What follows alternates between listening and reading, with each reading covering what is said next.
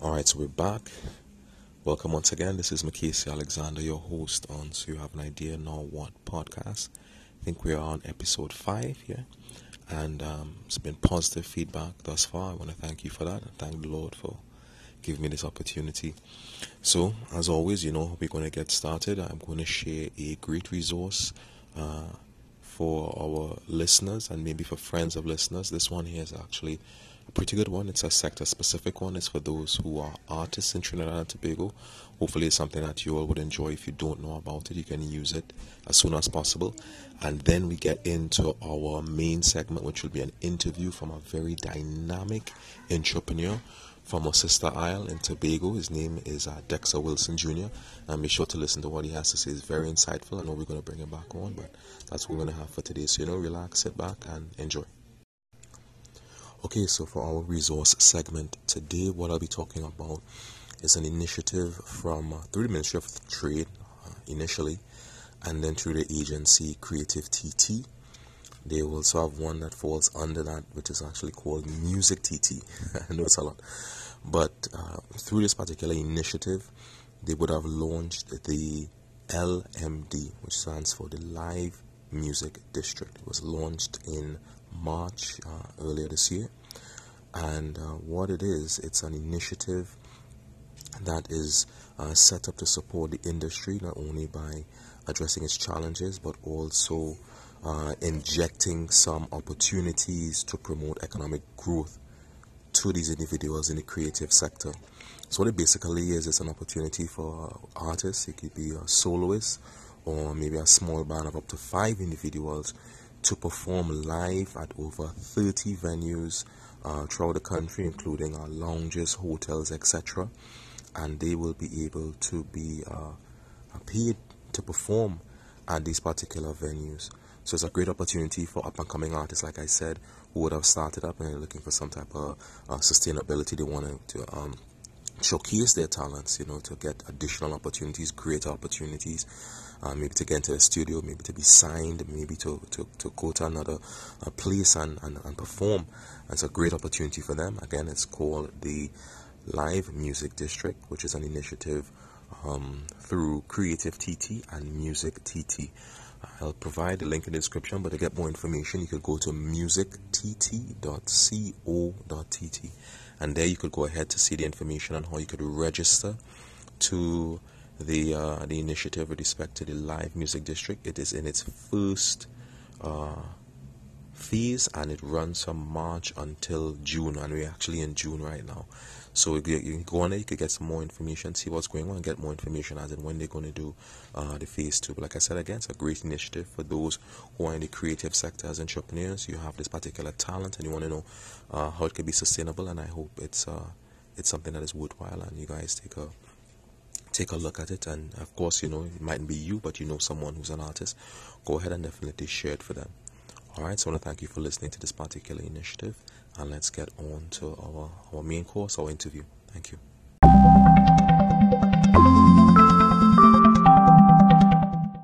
All right, listeners, hello once again. Uh, as I said before on this podcast, we're going to be having a great uh, special expert guest for us. He's young, but he's still experienced. And uh, his name, he goes by the name Dexter Wilson. So, Dexter, I want to thank you for coming on to this evening. Hi, good day, Macasey. It's really an honor to be here. I'm really glad to be here today. Great, great. And like I said, I know you you have a very busy schedule, and I so really want to thank you for um, cutting out a piece of time to spend some time with us and to share your your views, your experiences, your learnings with uh with our um, with our audience. So, for those who might not know about you, for the one or two individuals who are not familiar up to date with Dexter Wilson, tell us about tell us about Dexter Wilson. All right. Well, Dexter Wilson Jr. is a uh, young, aspiring, upcoming entrepreneur. I currently serve within the capacity of the male CARICOM Youth Ambassador to Trinidad and Tobago, um, speaker, investor, support system, friend. So many different titles, but um, I think my favorite would be problem solver. Mm-hmm. So I believe in collaborative ecosystems. I believe in young people working together to solve problems, and I'm kind of here to also help promote that type of vibe, um, especially amongst us as young people. Nice, nice, nice. Thanks for that. And one thing you forgot to actually mention to Dexter is that you are healing from our sister from Tobago. Definitely. Oh God, how I'll forget that. Uh, sorry, I real sorry to the entire Tobago family. Yeah. Ah, sorry, I real sorry. Of course, hailing from the Tobago Island. You know what I mean? Proud Trinbago and still. Yes, yes. One and going right. Tobago. But the reason I made sure to mention that is actually do a nice little plug uh, for the app we're using Anchor, because Anchor, as the, the not only the host of the podcast, allows us to do uh, these type of co-hosting or interviews uh, globally. So it's not issue wherever you are located right now. I'm located. I'm actually in my bedroom right now conducting this this part of the interview. Yo. Same here. so life is easy with Anchor, man. That's right. That's right. So it's really good to um to have an app that has a lot of these features. So you would have mentioned, yeah. I know you'd have mentioned your role as as far as being a, a, a CARICOM youth ambassador, but talk to me uh, a little bit before you got into that, because I'd say like when I got introduced to you, a friend of mine was telling me about you, and she was talking about, you know, I have this friend and he has this these pins and these windies pins that I wanted you to kind of talk about because if you get into it and you could start to mention or, or get into the idea as in what got you into entrepreneurship, what started you on this particular? Right. Well, entrepreneurship has been in my family for maybe about three or four generations, um, from snack shop owners to evolve into small grocery store, into um, catering business, into car rentals, into so many different entrepreneurial ventures um, throughout the, the years of my family. Mm-hmm. And I, with the opportunity that I was given in terms of having the formal education, that kind of thing, I decided to continue the family tradition in some sense and take it a step further. Mm-hmm. Um, from primary school, I was selling marbles, pencils, especially around exam time. You know, you go to the States, so you have your family coming down and you get those big pack of pencils and you take them out and you sell each of the pencils for two dollars and marbles, you go buy the ten dollar store and you buy the big box and you sell them back in school retail and so it's all the way up through primary, secondary, university. I had a, a, shop in my school in my own room while I was on, on campus. it's not really the most allowed thing, but I sell water from my room. I would sell with Amway. I did so many different um, ventures kind of get the feel for that entrepreneurial um, spirit. Mm-hmm. You know what I mean? But with regards to Windies Pins specifically, Windies Pins was a great example of solving a problem and um, adapting that problem and adapting that solution to scale into a business, right? Mm-hmm. So the story of Windies Pins was pretty much I served on the committee of Milner Hall, um, the only hall of residence on the UWI St. Augustine campus. And uh, during my time there as the entertainment manager, there were Milner Hall pins that were usually given to some of the top millionaires. Mm-hmm. So while I served on the committee, there was a gap of a few years where we. So while I served on the committee at Milner Hall on the UWI St. Augustine, I saw the problem of the pins that were not being produced for a couple of years. There were maybe about three to four years that the lapel pins that were traditionally produced for Milner Hall were not produced. So I, you know, being the entrepreneurial type of person that I am, I say, you know, you need to get this done. We we could find some way. We should get these pins done. We should solve this problem. We should let we do it. And everybody was in support of it, right? I think the mm-hmm. entire committee was in support of us having these pins again.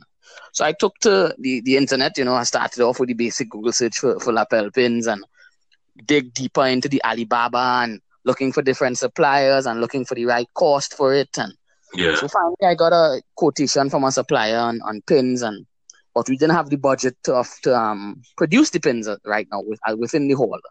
So I mm-hmm. said, you know, I see the opportunity here to verify a supply, supplier on Alibaba because that's one of the things I also wanted to do. As I had mm-hmm. the idea of the pins, I said, you know, if this is a problem that Milner is having, there's probably other organizations across Trinidad or across Tobago, across the country that have similar problems. So I talked to a friend at another hall. I talked to a friend at two other organizations in the country, and they were like, "Well, we'd love to get these kind of promotional items, but they're not always easiest to find." And yeah. so you're validating your hypothesis. Exactly. So I kind of validated the um, desire there to get the pins. So I said, you know what? Let me try it out myself. So I took the money, I put it on the credit card, I ordered down about 300 of our Milner Hall pins myself. Mm-hmm. We them with the hall and we saw that you know, there was some good feedback from it. So from the time we got that first order, within maybe two weeks I had another organization saying, Hey, we like those pins. Where where can we get them? You know? So I said, Well, I got them, so I can I can get them again. You know, I can contact the supplier, I can make it happen. And after the second one, there were three or four other people who were showing interest, and I was like, Yes, this seems like a viable option for a small business that isn't too time or resource intensive because I had to remember I was also still in school. I was my time was still pretty hectic, right? So yeah. I wanted to build business, but I wanted to build a business that I could manage with many other things going on. And it was pretty much a drop shipping business, if you understand what I mean. It was yes, yes. design requirements from the client, send it to the supplier, and they send it over and make the payment, right?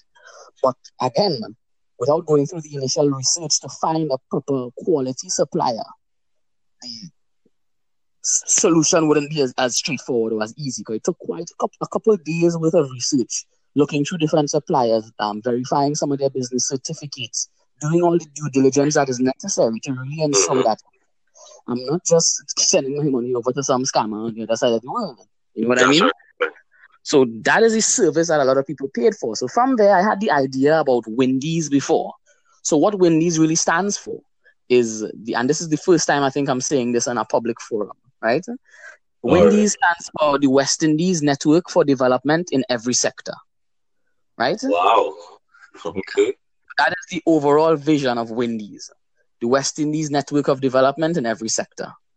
And Windies pins, quite simply put, was one was an idea for one of the businesses within that network. Yeah, that's one aspect. Right. So I saw the opportunity. I I called upon a good friend of mine at um, campus, Dwayne Hines. He's a wonderful recording artist from Barbados. He's probably one of the most skilled creatives I've ever met. Dance, sing, every, every single thing he's capable of doing. I think we should put a, a, link to some of his work below as well in the description. Yeah, definitely. Every, I need to get, I need to get entry for my podcast. So we could yeah, we could definitely organize that. He, I told him the vision of um, Windies. I told him about the whole vision because we spoke a lot about the vision that we both had, or all of us as young people have, for developing the region. And he just took the, the, the vision and put it on paper and created such a, a great logo and did product photo shoots and did so much other work for me to get that business off the ground or to get it started.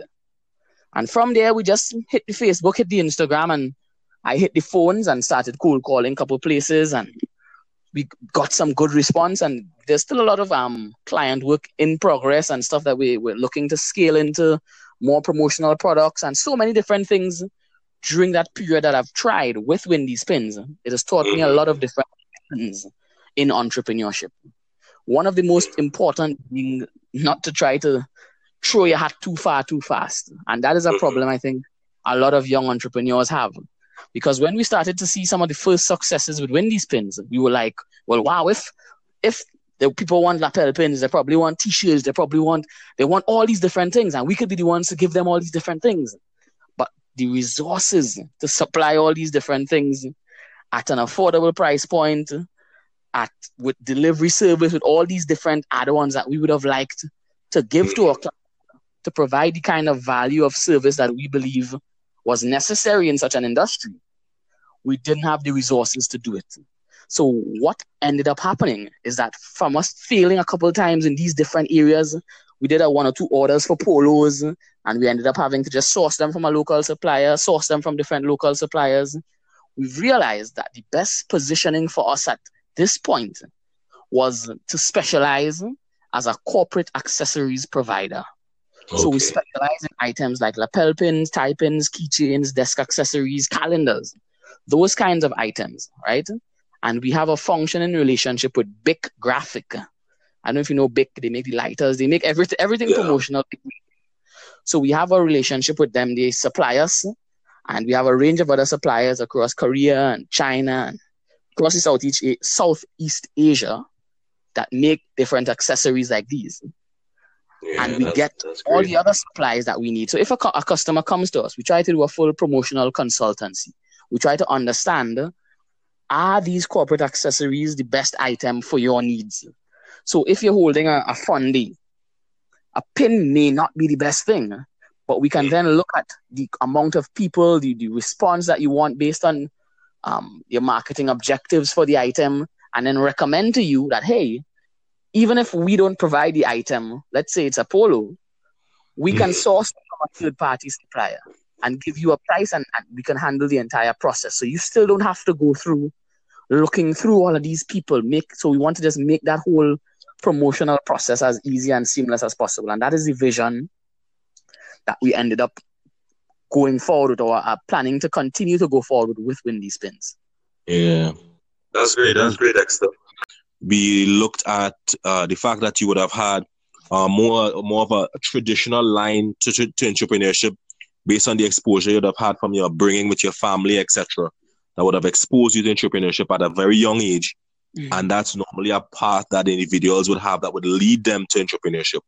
But then what I was also going to say was that the Windies Pins came up, that particular initiative, sometimes that is the one that normally comes up to individuals who may or may not have been exposed to uh, entrepreneurship at a, at a at an early age, where you would actually see a problem and apply uh, problem solving skill set and then going to the process so you talk about with your research with your due diligence with getting feedback from uh, potential customers etc uh, committing your resources said minimally of course at an initial stage to test the market and to see what's going on and then uh, go ahead and expand and, and reinvest in it from there. And then i was going to ask you one of those questions that we were talking about as in if there was anything where you would have had a a preconception with Windies Pins, and then when you actually went ahead and implemented it, you realized that what your expectations were totally off in uh, in reality, and how you dealt with that.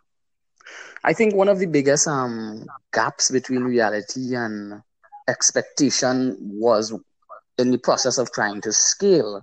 So we, I kind of thought, well, yeah, we can provide X, Y, Z products, and uh, that probably means we can provide A, B, C, D, F products.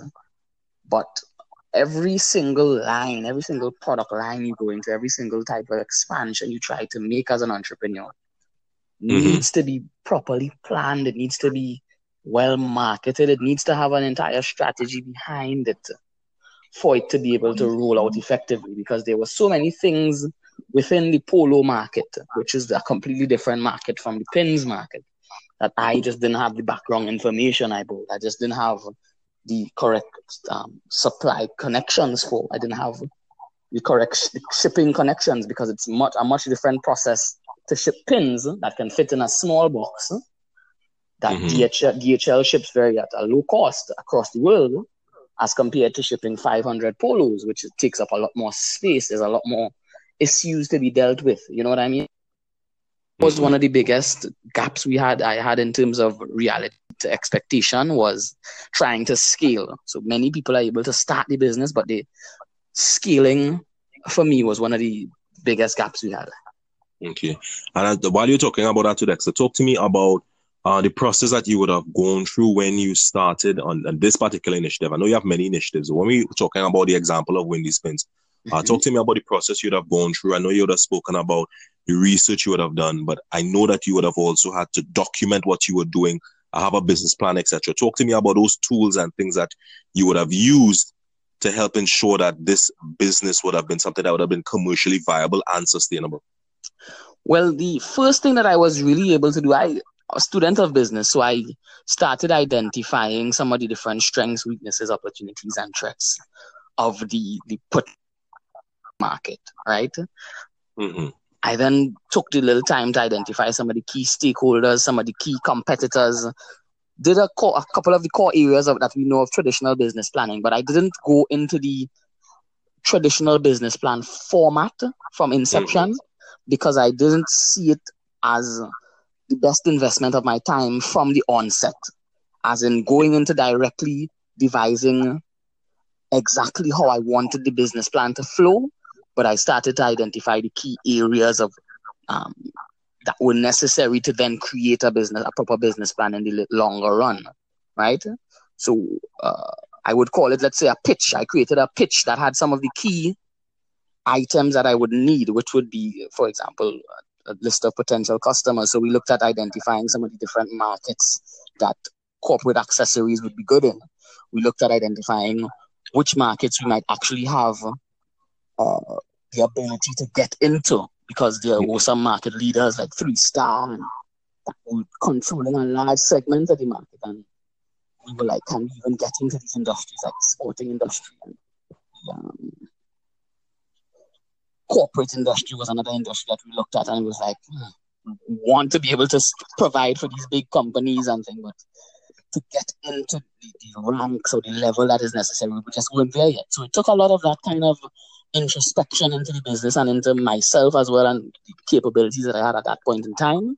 And it ended mm-hmm. up with us going into three key markets, which were um, educational institutions, religious organizations, and NGOs, because they were some of the markets that we believe were not well targeted specifically. So there was nobody really going to these people. There were the JCI, the Rotaract, the youth groups, hundreds of youth groups across the island, hundreds of churches, hundreds of different um, educational institutions from UWI go right around the, the, the um, cadre that were not being well served. They were going out and looking for solutions to the problem instead of potential solution providers coming to them.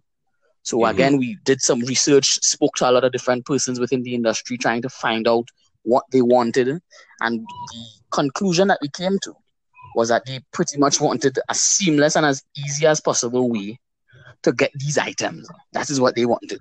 They wanted to be able to just speak to somebody and they make the right recommendations. They deal with everything.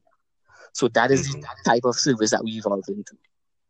Yeah, yeah, and I, I like the fact that you you would have uh, spoken about the fact that when people or we consider now uh, traditional business plans that initially and especially for startups is something that uh, that's not the avenue you don't have to really go ahead and use that. And on a previous podcast, I would have spoken about the use of a, a business model, business model canvas. You know that nice one page that looks at those particular segments and how you could go ahead and, and use it. It's very flexible and, and, and you're able to really, really uh, cover most, if not all, of the core areas of that particular business or, or, or, that particular venture without having to do that deep dive, as we call it.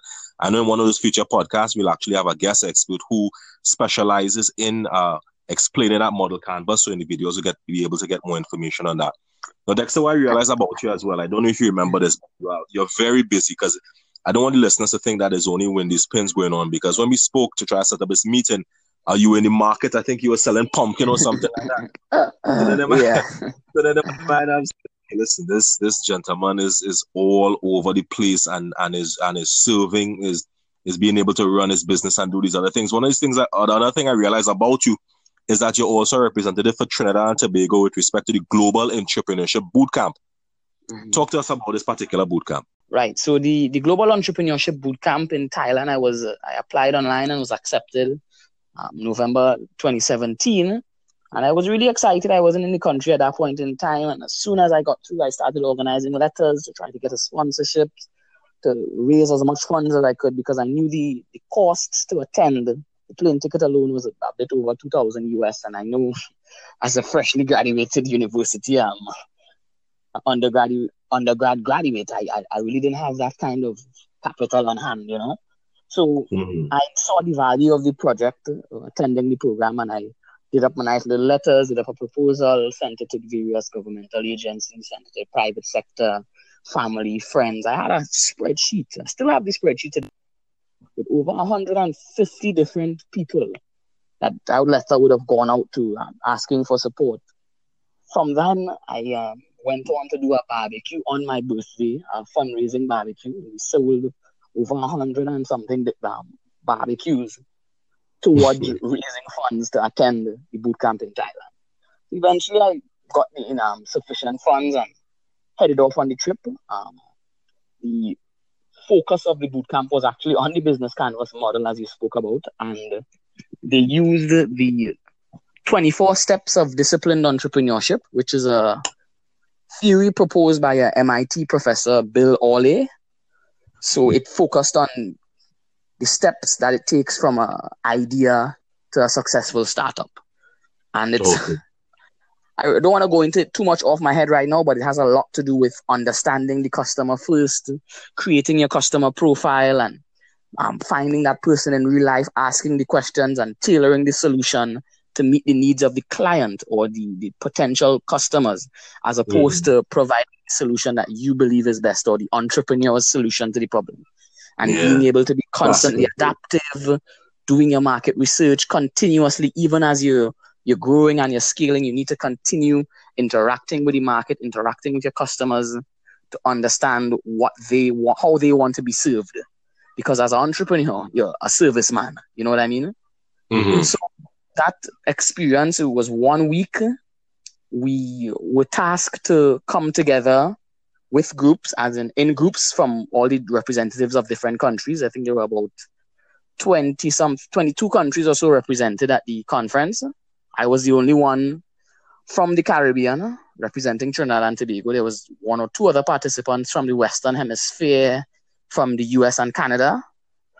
And I actually was selected as one of the team leaders. I formed a team of members from Bangladesh, India, um, Ethiopia, Nepal, and myself from Trinidad and Tobago. And we pioneered a project called Handy Connect. Handy Connect is a a platform that enables creatives within third countries and developing countries, specifically handicraft creators. So the people who are making things like the um, like different handmade items from the beads to the um, to the statues to all these different handmade items, but we specifically tuned in on Nepal handicraft statues. That was the specific case that we would have had to go into because using the model of um, disciplined entrepreneurship, we had to hone in on a specific customer and a specific item that he would have wanted. So we had a, a Bill from the US who was a handicraft collector, right? And mm-hmm. the problem was that he was he went to a trip to Nepal in the last year and he could have only brought back one of these custom handmade statues from a remote village in Nepal. And we utilized Handy Connect as a platform, an online platform, to one share the culture of these handicraft makers because they usually have a very rich, diverse culture, as in either mm-hmm. being from a long lineage of handicraft creators or some different backstory, while giving them the opportunity to sell their products online through the platform. So that project is still very much in development. I'm still in communication with my team members from Nepal and Bangladesh, and we're doing a lot of the research that it takes to try to get that off the ground within the next five years or so. But it's right. a, a, lot. It's a lot, but we're working on it. You know what I mean? Um, the Nepal to US handicraft trade exceeded, I think, 16 million in 2017. So we saw the definite opportunity for that um, trade line to be the first of its kind, a platform that enables that kind of trade easily and effectively. You know what I mean? Yeah, that's nice. That's nice. And while you're actually on the subject of that, though, Dexter, tell us what else is going on with you. What do you have planned for the future? Well, right ventures are like seeds agricultural services um, you know the market thing you was talking about. So we do a little bit more than the market. We provide wholesale and retail fresh fruit vegetables seasoning and provisions. And we also do backyard garden installations.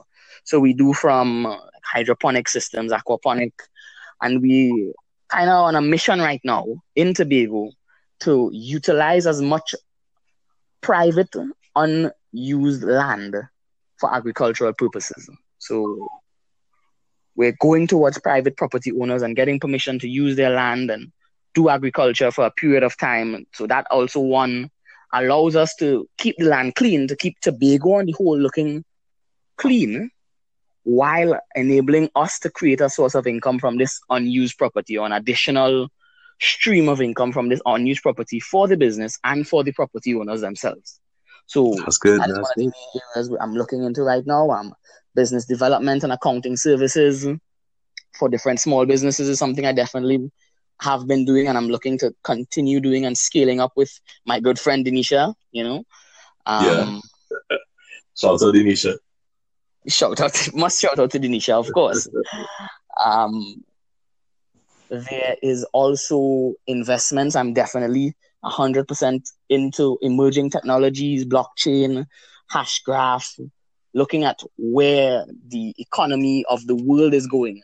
Because move, if you're one of the first movers, if you have that first mover advantage, as an entrepreneur, you are able to acquire a certain level of capital once you're able to be a good entrepreneur. You're supposed to be able to amass a certain level of capital.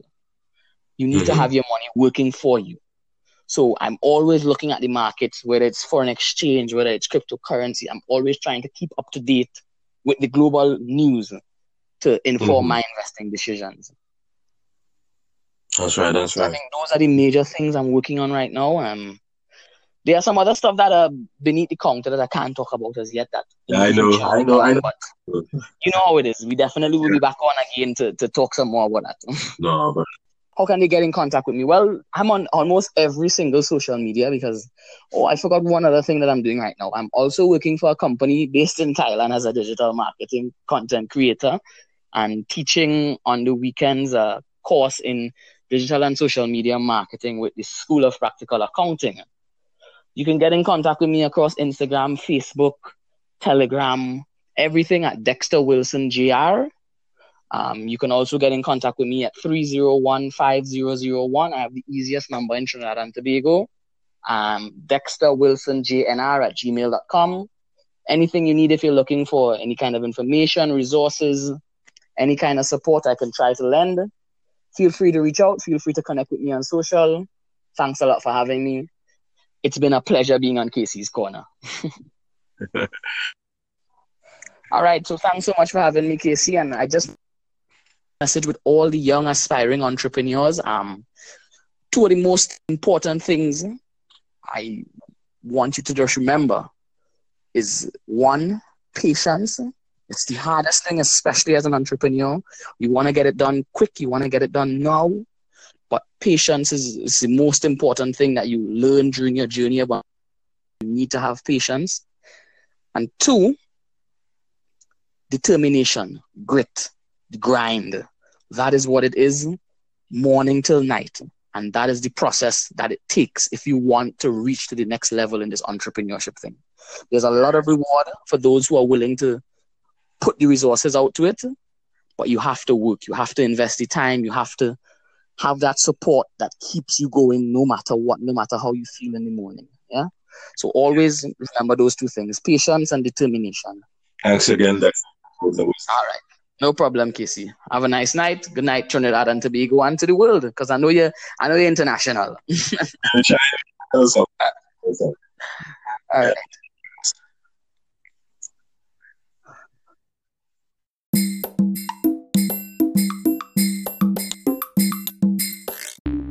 The podcast you just heard was published with Anchor. Got something you want to say to the creator of this show? Send them a voice message using the Anchor app, free for iOS and Android.